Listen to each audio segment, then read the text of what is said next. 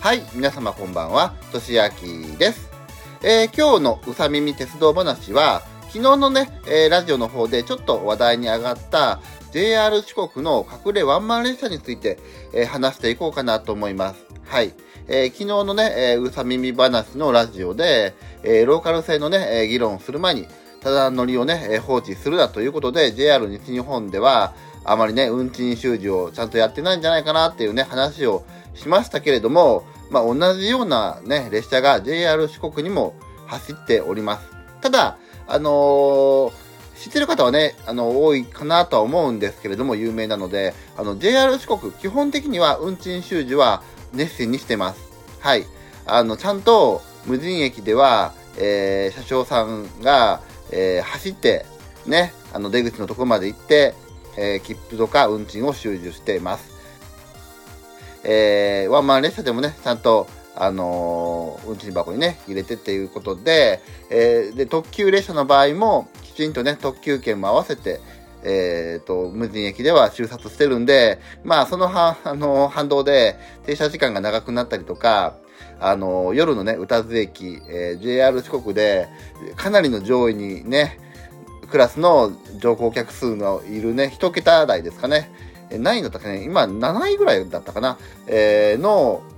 宇多津駅が夜に無人駅になるんですけど、そこでの回収がかなり時間かかるとかいう問題は発生はしているものの、ね、きちんとやってるのでいいんですけれども、えーさっきね、から話してる、今回話そうと思っている隠れワンマン列車。この列車に関しては、ザルです。はい。もう簡単に言うと、えー運賃収支を放棄してます。完全にね、まあ、諦めてるんじゃないかなとね、旗から見ると思うような列車です。で、これ、えーっと、前回の JR 西日本の運賃収支を全くしないね、列車というか、話しましたけど、同じような感じで、えこの列車も、この列車は、あの、ワンマン列車です。えーっと、JR 四国ではワンマン列車とは認めてはいないんですけれども、まあ、実態はワンマン列車。まあ、都市型ワンマン列車って言ったらいいかな。運転手さんしか、あのいないんですけれども、えー、全てのドアから、えー、と乗降が可能で、えー駅で、えー、と本来だったら運賃収受するんですけれども、えー無人駅がたくさんあるので無人駅だったら誰も、ね、運賃を収受する人がいないと。ただ、えーこれ JR 西日本のパターンと違うのはちゃんとね運賃を払ってくださいっていうのを全ての停車駅の後に言いますね。はい。次は八岡八岡ですこの列車には切符を発売集める係員が乗務していません切符は正しくお買い求めの上ご乗車くださいあのー毎回言います。全部のね、駅の、駅で言います。なので、あのーまあ、そこら辺はね、ちゃんと、あの、気は配ってるんですけれど、まあ放送するだけなんで、ね、聞く耳持ってない人だったらね、書けないですからね。はい。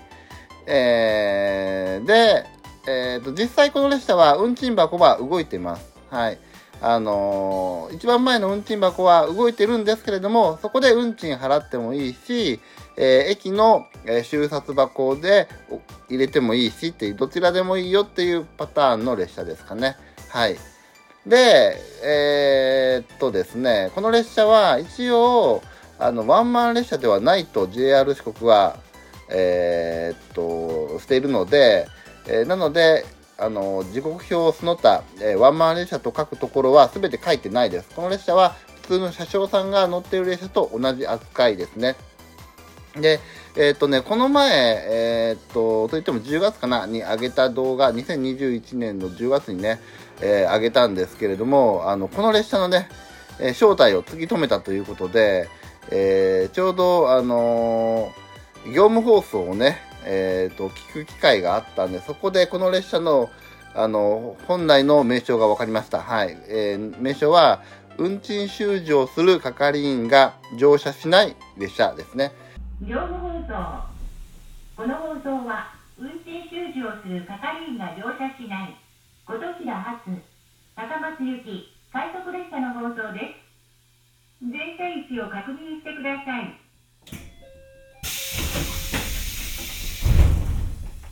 えー、これが正式名なのかな？まあ、とりあえず、あの、業務放送ではこういう風に放送してましたね。はい。っていう、まあ、列車なんですけれども、まあね、この列車も、ちょっと問題がいる、えっと、いろいろあって、えー、うちのね、この、あ、うちのね、どう、あの、チャンネルではね、この隠れワンマン列車、もう、たびたびネタにしてるんで、まあ、あの、いろいろね、情報もコメントとかでお寄せいただいてるんですけれども、まあ、その中で一番衝撃的だった、あのー、コメントは、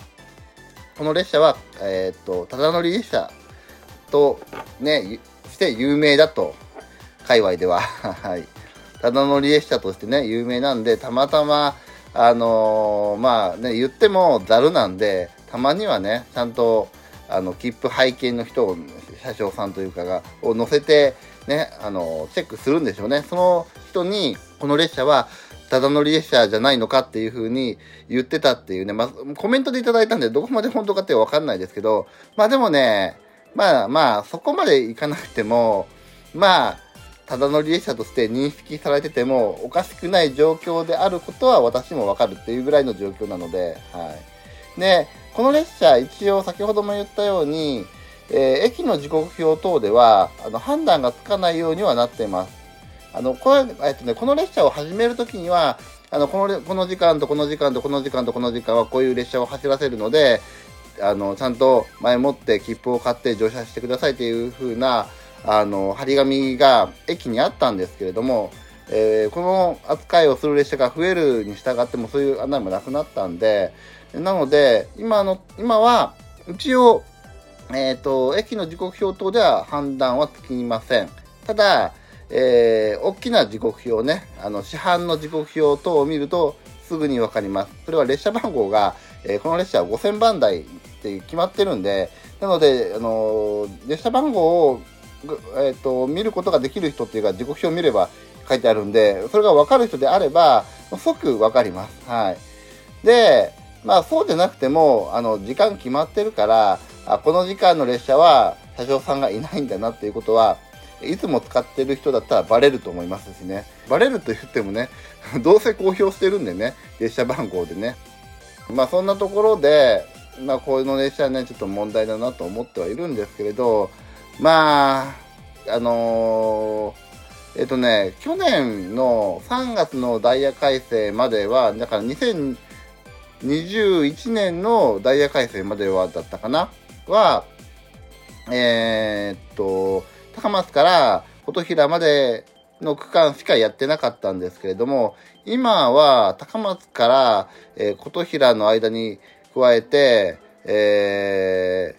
ー、伊予西条までこの扱いをするようになったので、まだ、あの、多度津から伊予西条の間は、この、えー、扱いをしている列車は少ないんですけれども、ただまあ、今後増えていく可能性もね、ありますしね。はい。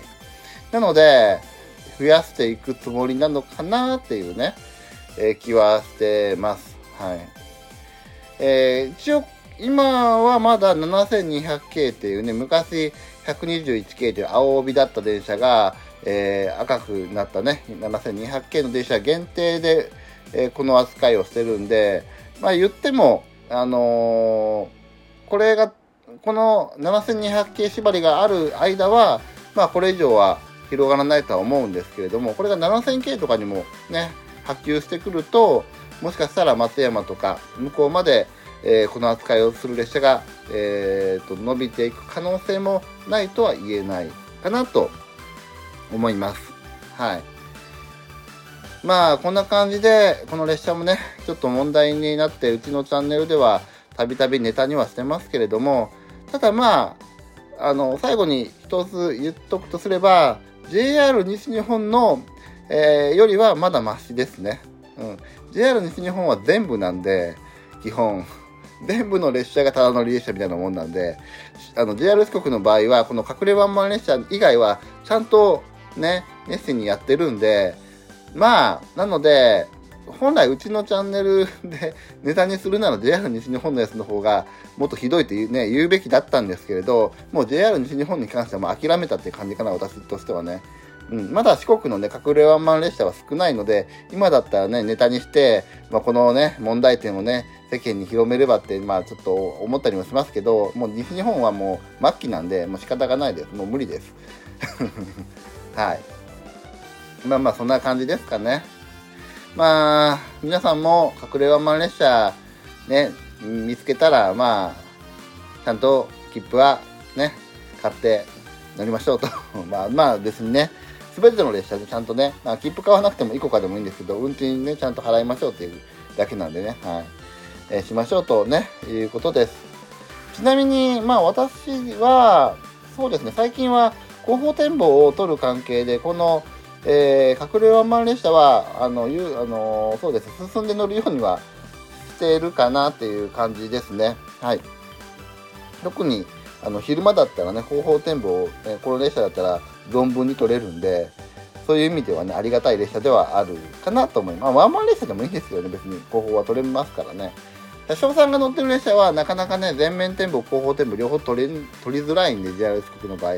さっき言ったように車掌さんが、あのー、運転収集するために前に行ったり後ろに行ったりするんで、一番前であの撮影してても車掌さん来るし、ね、もちろん一番後ろだったらね、車掌さんね、あのいるので邪魔しちゃうしっていうことで、JR 四国はね、意外と全面取りづらいんですよねあ。特急も含めてね。はい。まあ、そんな感じで今回は、えー、隠れワンマン列車について話をしていきましたけれども、今回、あの、そうですね、隠れワンマン列車に乗車した時の動画たくさんあるんですけれども、まあ、その中で何か一つ、この動画の説明欄に入れておきます。はい。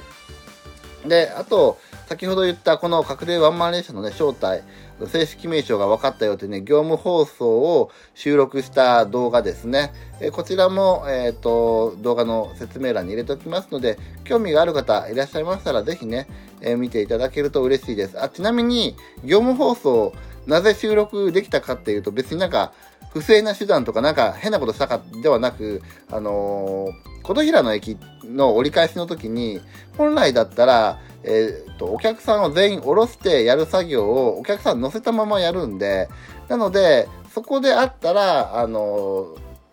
折り返し時に、えー、そういう業務放送も収録できるっていうね。えー、多分、琴平の駅以外では見たことないので、琴平の駅だけなのかなまあ、もしかしたら他の駅でもやってるかもしれないんですけれども、まあ、そんな感じで、琴平の駅でね、収録したっていうものです。はい。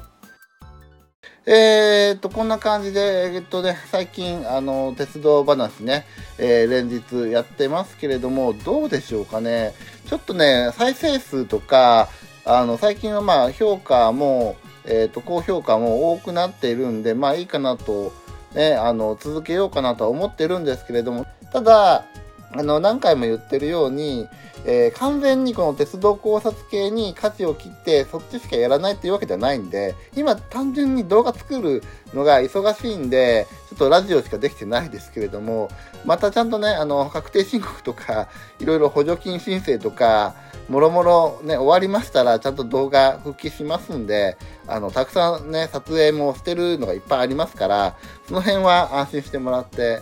はい。えー、っと、まあ、ただね、このラジオに関してはできる限り毎日更新できればやりたいなと、あの、撮影の、というかこの収録の、あの、大変さはね、あの、普通の動画に比べてもう本当に小さいんで、これだったら本当に楽にできるんで、なので、まあ、できる限り、こちらの方話すネタがある限りは、毎日できればやりたいなとは思っております。えー、その代わりちょっとね、あの、クオリティは下がり気味かも、えー、知りませんけれども、よろしくお願いいたします。えっ、ー、と、またなんかね、話してほしいことがあったらリクエストしていただけると嬉しいんですけれども、えー、ただちょっとその、あの、ところで、あの、一個あるとしたら、えー、したら、もう全国やるとね、私もわかんないとこいっぱいあるんで、えっと、私の、この、あのテリテリトリーっていうのかな？はい、えーと、具体的に言うと中国地方四国地方あと関西、えー、これぐらいのところの範囲だったらまあ分かる範囲で喋、えー、りますので、えー、よかったらその範囲で何かあったらこの話してほしいなとかあったら、えーコメント欄に書いていた,、えーいただけると、ネタ選びに参考にさせていただきますので、えそこら辺も合わせてよろしくお願いいたします。それではまた次の動画でお会いしましょう